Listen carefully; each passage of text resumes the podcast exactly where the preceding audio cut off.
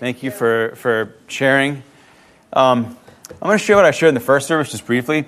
Um, you know, I had a lot of thoughts in the first service while they were sharing, and some of the different ladies were, were sharing, and we had different ladies share in the second service, which is great because I got to hear all of them, and you didn't. Ha ha ha. Anyway, um, so they're, they're just as good. All of them were great. Um, but I, had, I was just thinking, and you know, we get, it's been a couple years since the ladies' uh, home has come to us. The guys came a year and a half ago or something like that. Um, but it's very easy for, for us to sit there, and I can be there too. And I even had these thoughts in the first service kind of go through my head. I'm like, listen, I'm familiar with this. I've heard this story before. I get it. God saved you. He's helping you. You're in Teen Challenge. Let's move on. Because I know there are some of you here that are like that this morning. I'm not, I don't know who you are, but I know that there are. Because those thoughts crossed my mind briefly. And some of you are like, well, you know, I, I, I never had a drug problem or an abuse problem or whatever the issues and struggles and sins were. But let me tell you, you got a mess load of sin going on right now. And you might say, that's so gross, that's ugly, that wasn't never part of me. But your sin is just as gross to God as any other sin. And you know what it is. Yeah, amen. Amen. And you refuse, some of you refuse to get the help you need. And maybe some of you, it doesn't matter what your situation is, how you feel tied because of family or whatever, you got to get up and go and you got to you got to make that choice that I'm going to stop the cycle of whatever's going on in my life and I'll go to Teen Challenge, even if it means I give up my family for a while and my job for a while.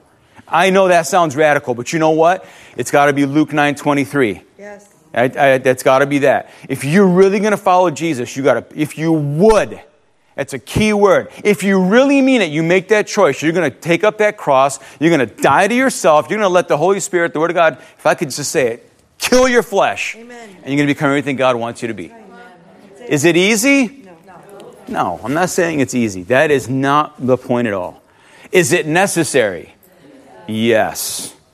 Yes. Do you want to keep living the way you're living? No. So, you know, for those of you who thought, oh, let's move on, those of you who thought, eh, I'm just so far removed from that, I'm not that bad, I don't know anything about that, and that kind of addiction, that kind of situation, I'm pretty good, but then you're struggling with all kinds of stuff, listen, it applies to you too.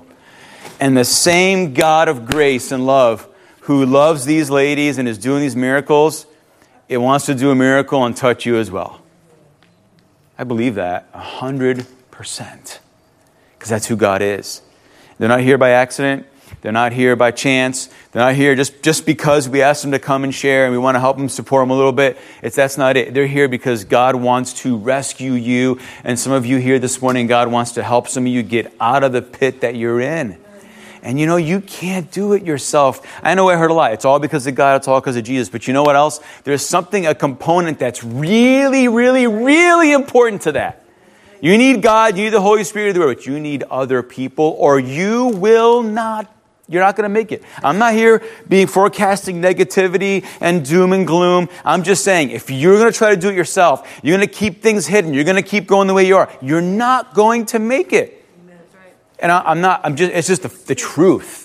You need others. You need brothers and sisters that'll keep you accountable, that'll yell at you, that'll get mad at you, that'll rejoice with you, that'll the whole gamut of emotions and experiences together, and you get lifted out of that with the work of the Holy Spirit in you because you have Christian community, even if it's one or two. You got to break down those walls. You got to get to that point where you die to yourself. That's what discipleship's all about. Okay, I'm gonna, I'm gonna get on a tangent.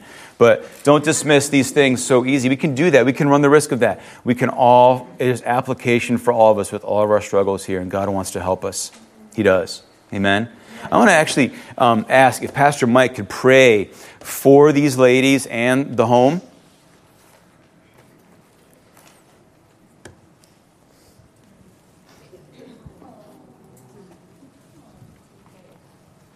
Praise your name. Thank you, God. And we're going to pray all together as well. So, amen, Lord. Praise you, God. Lord,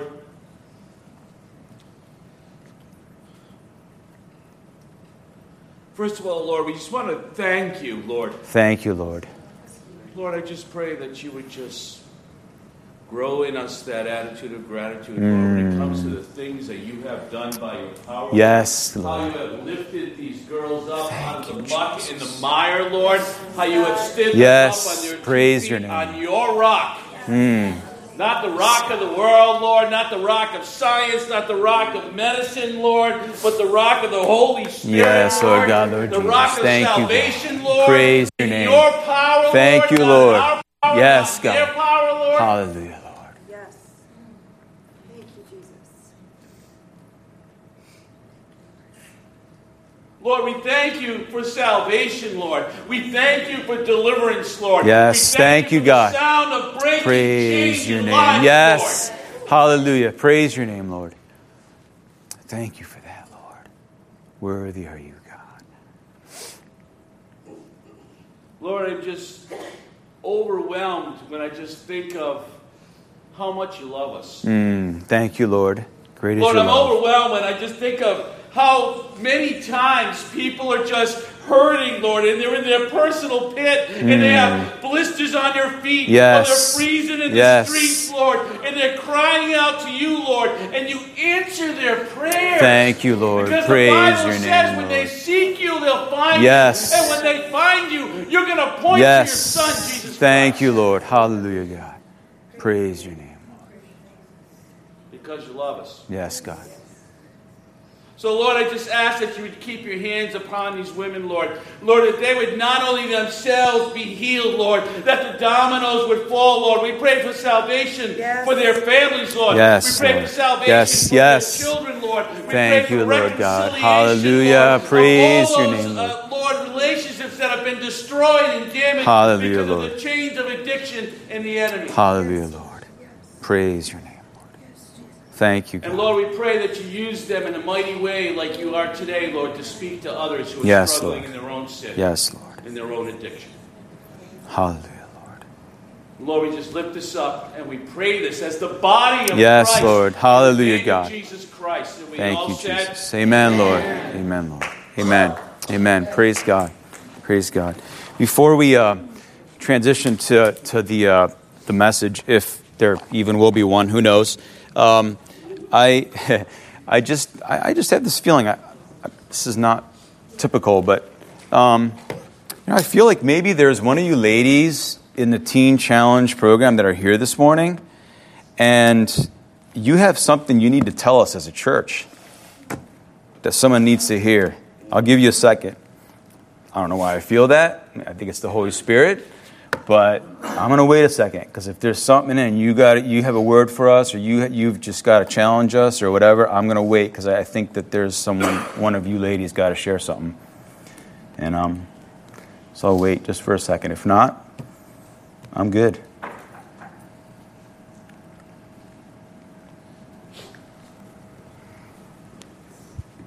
You shared on Ecclesiastes earlier. Here. No, no, you got to get it. You can't hear you in the back.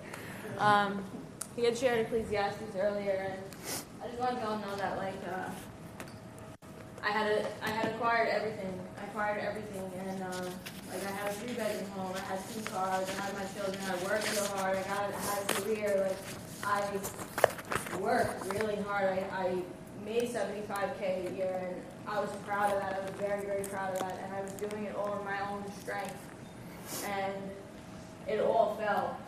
And not only did I lose it all, but I gave it all away to my drug dealer. Everything in my house, everything around my house. I walked right out of my house and I left everything behind. I had clothes on my back. And I'm not telling you that like to feel bad or anything like that because I don't feel bad, but to go with his message of like Ecclesiastes, like everything under the sun. You're like you're only just chasing wind. Like it's not about what you have, what you um, want. It's not about any of that. It's always about like the next person and loving the next person through Jesus. Mm. Loving on your family and showing them the light of God and the good news and bringing that right to everyone that's hurting. And like your mission field is your family. Amen. Amen. Amen. Praise God. Praise God. Praise God. Praise the Lord. Praise God. Amen. Thank you for sharing that and just reminding us and challenging us.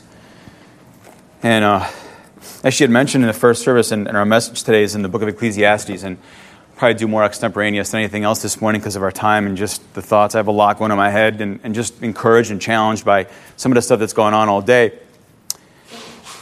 But in Ecclesiastes in the Old Testament, um, you know, it's, it's, some of us are very familiar, some of us are not. Um, but as a, as a starting point, it's this short little book of 12 chapters in the Old Testament. And it's written by Solomon. Um, most of us know King David, the one who had the sling and he put down the giant and he was taken out, right? Amen? And uh, what a great, great uh, victory that was, and God used him. But it was written by Solomon, his son. Um, and Solomon um, built the temple because David couldn't. There's a lot of history there. And um, the Bible declared him to be the wisest man that lived. He's a wise guy, right? And if someone's wise and they're talking, it probably would be wise and smart to, to listen and to hear what they have to say, um, especially in the Bible. And um, so, in the first seven chapters of Ecclesiastes, what, what Solomon does is, is he writes about, if I could call it, like he goes on this, he has this experiment that he, that he does. And the experiment has to do with trying every way and anything to try to find fulfillment, satisfaction, and purpose in life. That, if you read the first seven chapters, actually the whole thing, but really the first seven chapters outlines a lot of that. Then he moves more later on into more, after he discovers certain things, he writes more proverbially and like wisdom quotes and how to live our life. And, and then, and, and, and little, there's more wisdom involved there. There's wisdom scattered throughout, but he writes about his findings and what he experienced and he makes statements that are, I can relate to and you could probably relate to as well. And he describes all the worldly things that are under the sun. And that term, under the sun, just basically means, I think it's like 32 times in 12 chapters, it's that everything in this material world, under the sun, all this stuff, all this stuff, he checked it out, whether it's relationships, whether it's, uh, you know, wealth, whether it's money, whether it's things, whatever it was. He tried all that out to try to find fulfillment. He invested time, energy, money, and strength. And there was a conclusion that he came with. And actually, he starts off by writing about it. He, in the first chapter, in the first few verses, he says that he finds out, he says, everything is meaningless. It's a great way to start something you want to read. Then it makes you want to read more, doesn't it? Duh, what am I reading for? It's all meaningless. What's the point, right? But everything is meaningless. He starts off that way. You know what he's talking about? It's because he's writing in, in reflection, he's writing on his observation that all this stuff under the sun, without God's involvement and without his, his interjection and injection, his involvement and intervention in it, is meaningless in the long run. It has no eternal value. And my question is, after he writes this and tells us that, that everything is meaningless. My question is this. And we automatically go to like wealth and stuff and all that. No, he covers a lot of stuff. I'll mention that in a minute. He covers all kinds of stuff. If everything is meaningless, can I, can I ask you, why is it that we spend and exert so much time, energy, money, and resources on things that are meaningless? Some of us do. Sometimes I do. If you evaluate your day, if you evaluate your life, and we spend so much time on stuff that is in the end doesn't last. And you know what? Um, he found out that, that it, all this meaninglessness was all around him, and it was a temporary diversion that, again, without God, had no purpose or longevity. Just didn't last.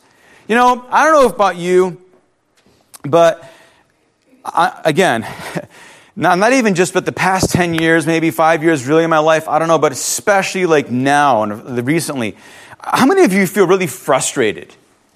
Like, uh, maybe that's a word that is, is, is for me. It's the, the frustration. No, don't trust me. I'm not like going off the deep end. I'm not doing whatever. I'm not getting, I'm not going to have the, you know, this, this, this, this huge thing of rage. I'm going to go out and get nuts and whatever because I'm so frustrated. But I'm frustrated.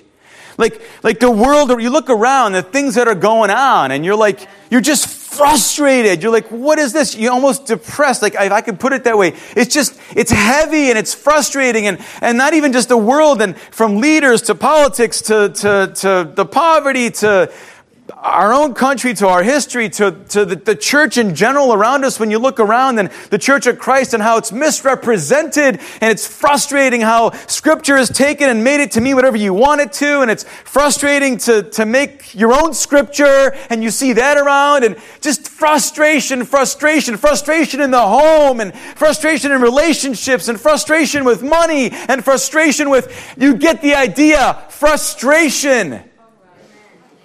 This, this gets positive, believe me. It's just this, I, mean, is it me? I don't know. I just, I just feel it's, it's frustrating. And you feel like that should, there's certain things should be so easy to get through and make headway, whether it's socially, like societally, or, or culturally, or globally, and yet it's like you hit walls and it's frustrating because it's really, really, really the last days and it's, there's a lot of spiritual oppression and battle and stuff going on. It's frustrating. It's heavy. It's hard. It's not hopeless, not for us as Christians, but it's frustrating. I, am sorry, I'm talking to myself. I'm the only one. It's okay. But it's frustrating, all right? And listen, if, if this would be the word frustration to summarize all the stuff that Solomon tried in order to find satisfaction and fulfillment. I mean, he found frustration when he went on his experiment. He found frustration in nature. He saw the frustration in nature. You can read about it in the first few chapters. And, and, in, and also in the uh, scientific discovery, he made efforts to, to, to do scientific discoveries, and he was frustrated by the things that he found out. He was frustrated by wisdom and learning because the more he learned, the more he knew, the more frustrated he got. Yes.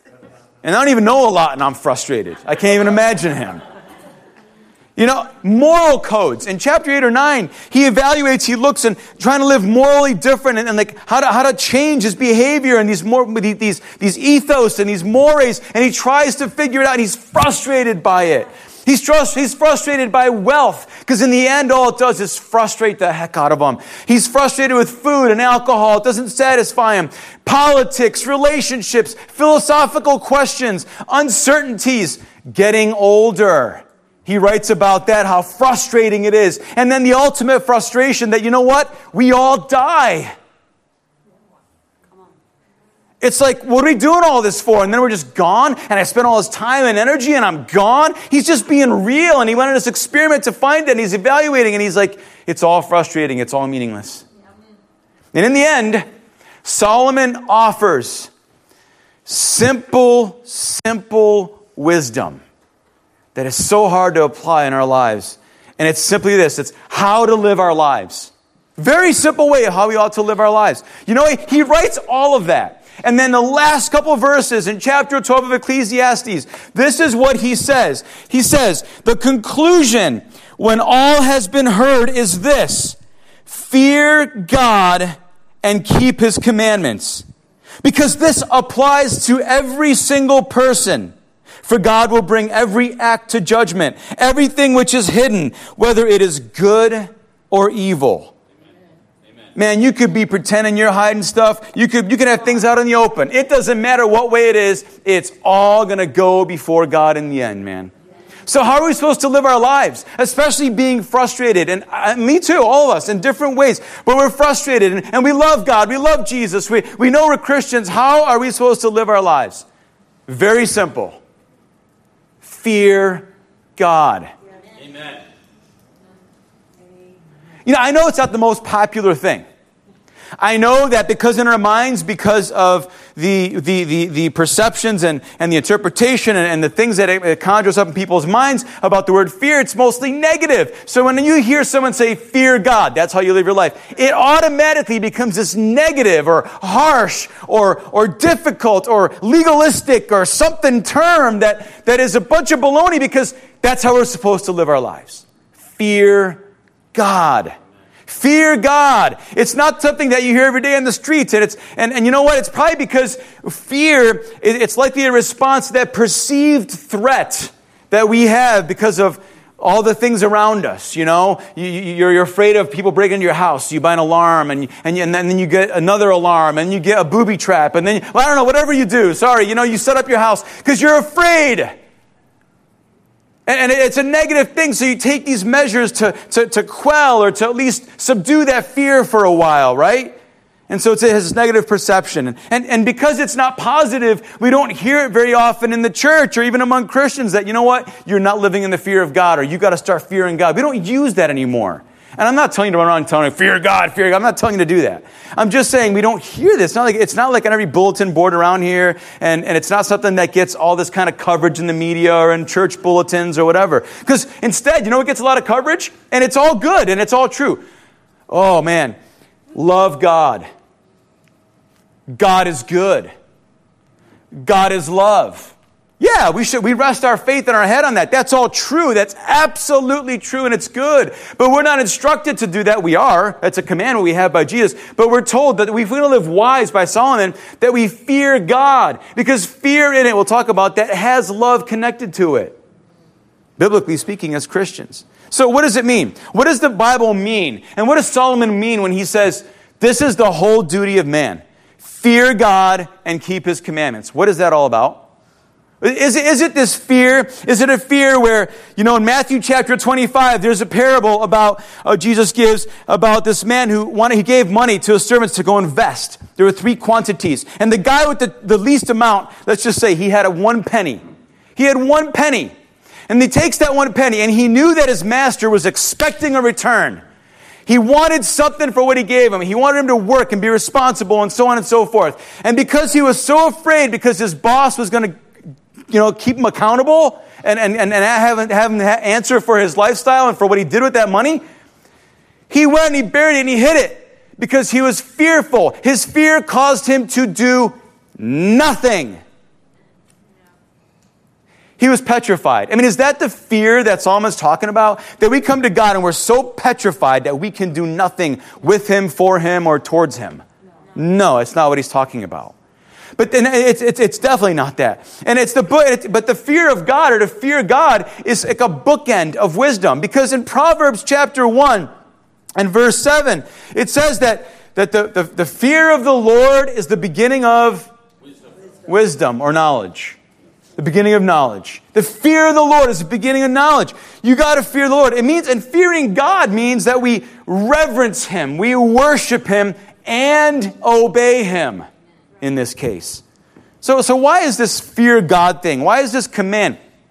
Why is it relevant today? I mean, who cares? You don't fear God. I mean, I love God.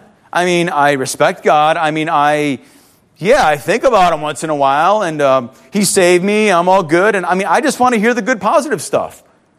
Well, let me tell you, fearing God is very positive because when you fear God, the results are amazing. Amen. They're absolutely amazing.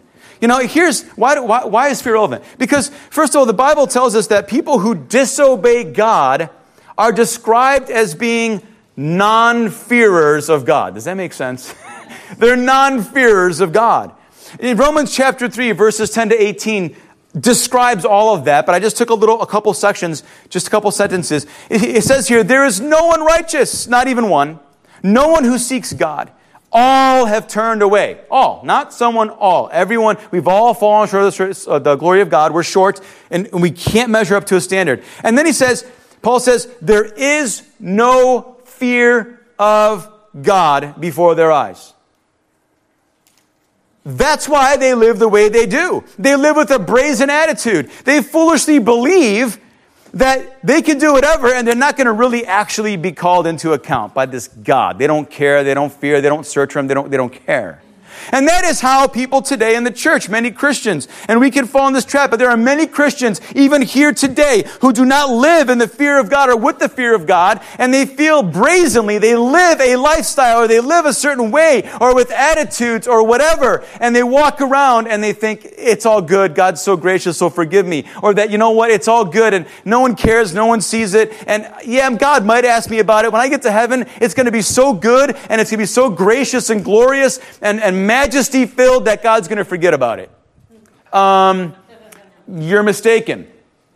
Because what Solomon says here, that every single person that exists, all, whether you're a Christian or not, will give an account to God. And then Hebrews chapter 9, 23 says that It's appointed. The way that the, that the order of things is in life cycle and, and in God's economy of history is, is that every single human being lives one time. They don't reincarnate and come back again and try again like other religions teach. The Bible says it's appointed for man to live and to die once. And then what happens after that? Do you know what it says in Hebrews 9:23? They have to give an account because they go before God. He's the, he's the ultimate judge. You will, brother and sister, and my friends, and those of you who aren't my friends, but I wish you would be my friends because I want you to love Jesus like I do, and I'm not perfect, but I, I, I love Jesus. You will give an account to God for everything you're doing. I'm not making it up. It's, we can't pretend anymore. We got to fear God and do what He asks us to do and live the way He wants because we will answer. So, people who do not pursue God, they don't have fear of God. And this means that people who seek God have the fear of God because they love Him, they know Him. They, they, they, it's this deep reverential awe and just admiration and worship and such a love, a connection. You realize who you are because He loved you first, that He brings you in and allows you to go into His awesome presence that is fearful in a sense that it is overwhelmingly majestic, that you can come to Him. And his arms are open and he says, Come right to my feet, sit on my lap, I'll put my arm around you, whatever. But you can come there and you realize that he's an awesome God, but he still is going to keep you accountable and you fear him because you know he's the ultimate authority. He makes all the rules, he governs everything, and you've got to answer to him. Fearing God is relevant today also because in the future in heaven, did you know that there's going to be a fear of God in heaven? I mean, we're supposed to practice that now for eternity. In Revelation chapter 15 and verse 3 to 4, the Bible says, there's a declaration made there in heavens by the host. It says, Great and marvelous are your deeds, Lord God Almighty. Actually, these are those who overcame. They were overcomers. And, and, and, and it talks there in chapter 15. It says, Great, uh, great and marvelous are your deeds, Lord God Almighty. Just and true are your ways, O King of the ages. Who, who will not fear you, Lord, and bring you glory and bring glory to your name? Everyone is going to be awed and blown away and just realize the majesty, the awesomeness of God Almighty, the one true God, when they get to heaven. Every single person. And it goes on to say, For you alone are holy. All nations will come and worship before you, for your righteous acts have been revealed. In an eternity future, when we see God face to face, and this fear of Him will not, it's not gonna, it's gonna continue in this humble adoration before a magnificent holy God. It's not gonna stop. It's gonna, there's gonna be that fear, that awesome reverence that we'll have. And in the Old Testament, you know, People, there's examples of how people had this fear of God, right? And so another reason why it's relevant is because it's not just for the Old Testament people with these crazy, miraculous experiences they had. But it's also for us today, where they would bow down. They had turn their face away. They saw the uh, uh, glimpses of God, if I could put it that way, going by. Moses and other leaders and the nation of Israel, they saw God's mighty hand and the power of God moving. And there was fear, literally in some cases, when there's a rebellion against Moses and his leadership, and the ground opens up like an earthquake, just, just tears the ground apart, and people fall in, and then God says, kind of like the Red Sea, but it was a little different, right? It was the earth and they were no more. Bye bye. That, that, that, you think that wouldn't cause like real fear where you're actually petrified? Yeah, but at the same time, because they knew God, it, it reminded how awesome God is and that He's the only God and He could do anything. And so, we, but in the New Testament, we find the same thing. It applies to us because um, we, we're described in, in, in, for us also that in uh, Proverbs 14 26 that those who fear the Lord are secure. He will be a place of refuge for their children. Fear the Lord is a life giving fountain, it offers escape from the snares of death. You know, to know God is to respect the manufacturer's specifications, if that makes sense. And you know, if you despise it, in the end, it will cause irreparable damage. You know, life is preserved when you see faith in God not as a restriction, but as a true enjoyment of life where you fear God and you lovingly serve Him and obey Him. You know, um, Jeremiah 32, going to the New Testament people again. The prophet says, They shall be my people and I will be their God. Then I will give them one heart and one way, that they may what? For what purpose? That they may fear me forever. For the good of them and their children after them. And I will make an everlasting covenant with them, that I will not turn away from doing them good, but I will put my fear in their hearts so that they will not depart from me. Man, if I, I listen, I want to get convolute things and get theological, but if I take that scripture and if you don't have the fear of the Lord in your heart, either you don't know Jesus as your Lord and Savior, or for some reason you're just doing this to God really hardcore really hardcore. Your reverence and respect for him, and then you're forgetting he's watching everything you do, even while you do it, and you don't even care. Boy, you got to be careful, brother, sister, friends. Listen, there is an eternity, and we're going to have to answer for everything that we do. Peter describes Christians in 1 Peter chapter 1, verse 17. He says, as, as, as Christians, they should be people who live your lives as strangers here in reverent fear. It's not a negative term. It's that we are constantly reminded that, well, we are who we are, and God is who He is.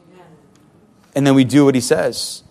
When Paul speaks of submission to one another out of reverence in Christ in Ephesians 5:21, the word reverence is translated really from the Greek word that means fear. That we are so in awe, that we are out of our fear, our reverence for Christ, we submit to another. Hebrews chapter 12, verse 28 to 29.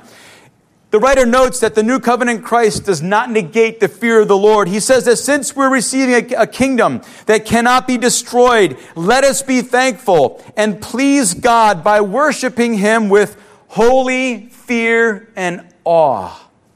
For our God is a consuming fire. God is holy and we're not. God is the judge we're not. You know, one of the things that as we think about this, that we need to fear God and we obey Him, we do what He asks, it's because He knows what's best for us. And from, from these verses, we see that we, we, we can see the fear of God. It's not something just that we throw away and don't worry about. But it's got to be an appropriate response from us as people who love Him and want to know God more. I mentioned earlier, and we're going to finish in a minute, that a, that a fear of God means to reverence and to worship Him and to obey Him. Let me just state again for the record, biblically, and to remind you that a biblical fear of God is not complete if you don't include obeying Him. It's, it's not possible. I don't have the time to, to teach or to do the theology and to go through, but it's not possible. And, and because this is the, the, the obedience is a practical outplay of an attitude and a heart that reverences, that fears, that adores, that worships, that sees God as almighty and does things his way because you know your ways, pff, nothing. We know what happened with Adam and Eve they lost that fear, that reverential awe for the authority of God, not only in the fact that He created them, He put them in the garden and gave them everything they want, and He gave them one command, and they couldn't keep that command. And we know what happened. Fear came back into the picture, my friend the other kind of fear. Not the reverential awe where love is involved and relationship is involved, but it was the, they were petrified. So much so that their shame and guilt drove them out of the garden. But God is so awesome. He came running after them and He made a way to get rid of the fear that petrifies and give you a fear that puts you in awe of the awesome God who loves you and made you. And that's where we are today. That's why it's so important to understand that the greatest thing that we can learn from Solomon is to take his words to heart and to start living by it. That this is the conclusion to the whole matter. No matter how frustrating things are, no matter how you feel like you're spinning your wheels, no matter you fill in the blank. Life has all this stuff, but the way that we live our life is that we fear God. We keep his commandments. Because no one is exempt from the fact that we're all going to give an account. John wrote in his epistle, 1 John chapter 2 verse 5, if but if anyone obeys his words, love for God is truly made complete in them. So the opposite is true. If you don't obey, God's love cannot be completed in you. It's not my words, It's not even implied. You read all of John, first epistle of John, and you will find that over and over again. If you continue sinning, you don't actually love God. If you continue sinning, you actually don't fear God. If you don't continue sinning, you actually there's a connection to not loving your own brother and sister in that epistle. And Solomon ends his writing by telling us that we will answer, as I mentioned, to God, because this is a universal ac- application here of fearing God and obeying his commands. God expects that of all his creation, all people. So it's a universal application. We've all, he's making it to everybody. Fear God and keep his commands. His greatest command is this that we would one day, and his desire, if you will, that we would believe on the Lord Jesus Christ to gain eternal life. That's a command. There's no, it's actually a command. It's an invi- we say it's an invitation, but it's actually a command to come follow. It's a command to pick up your cross and die. It's a command to give your life over because that's what God wants. We always say it's an invitation. Yes, I guess. But there's a command in it. He's making a command. You've got to come follow me or you're not going to be with me. You've got to come follow me or you won't gain eternity with me. You won't have salva- eternal salvation unless you come to me. Uh, there's going to be a unilateral judgment one day. You're not going to have time when you see God. It's not going to be like, well, you know, hold on, uh, uh, God, I know you're asking me about that time after church that I was gossiping about, you know, the teen challenge girls. Um, but, but let me just get Pastor Mike, and he'll confirm that I really wasn't doing that. We were just kind of sharing information. Yep. God's going to say, I'm not even calling for him. He has no place in this. It's me and you. I make the decision. I saw it all. I heard it all. You're going to answer to me, and that's the end of the story.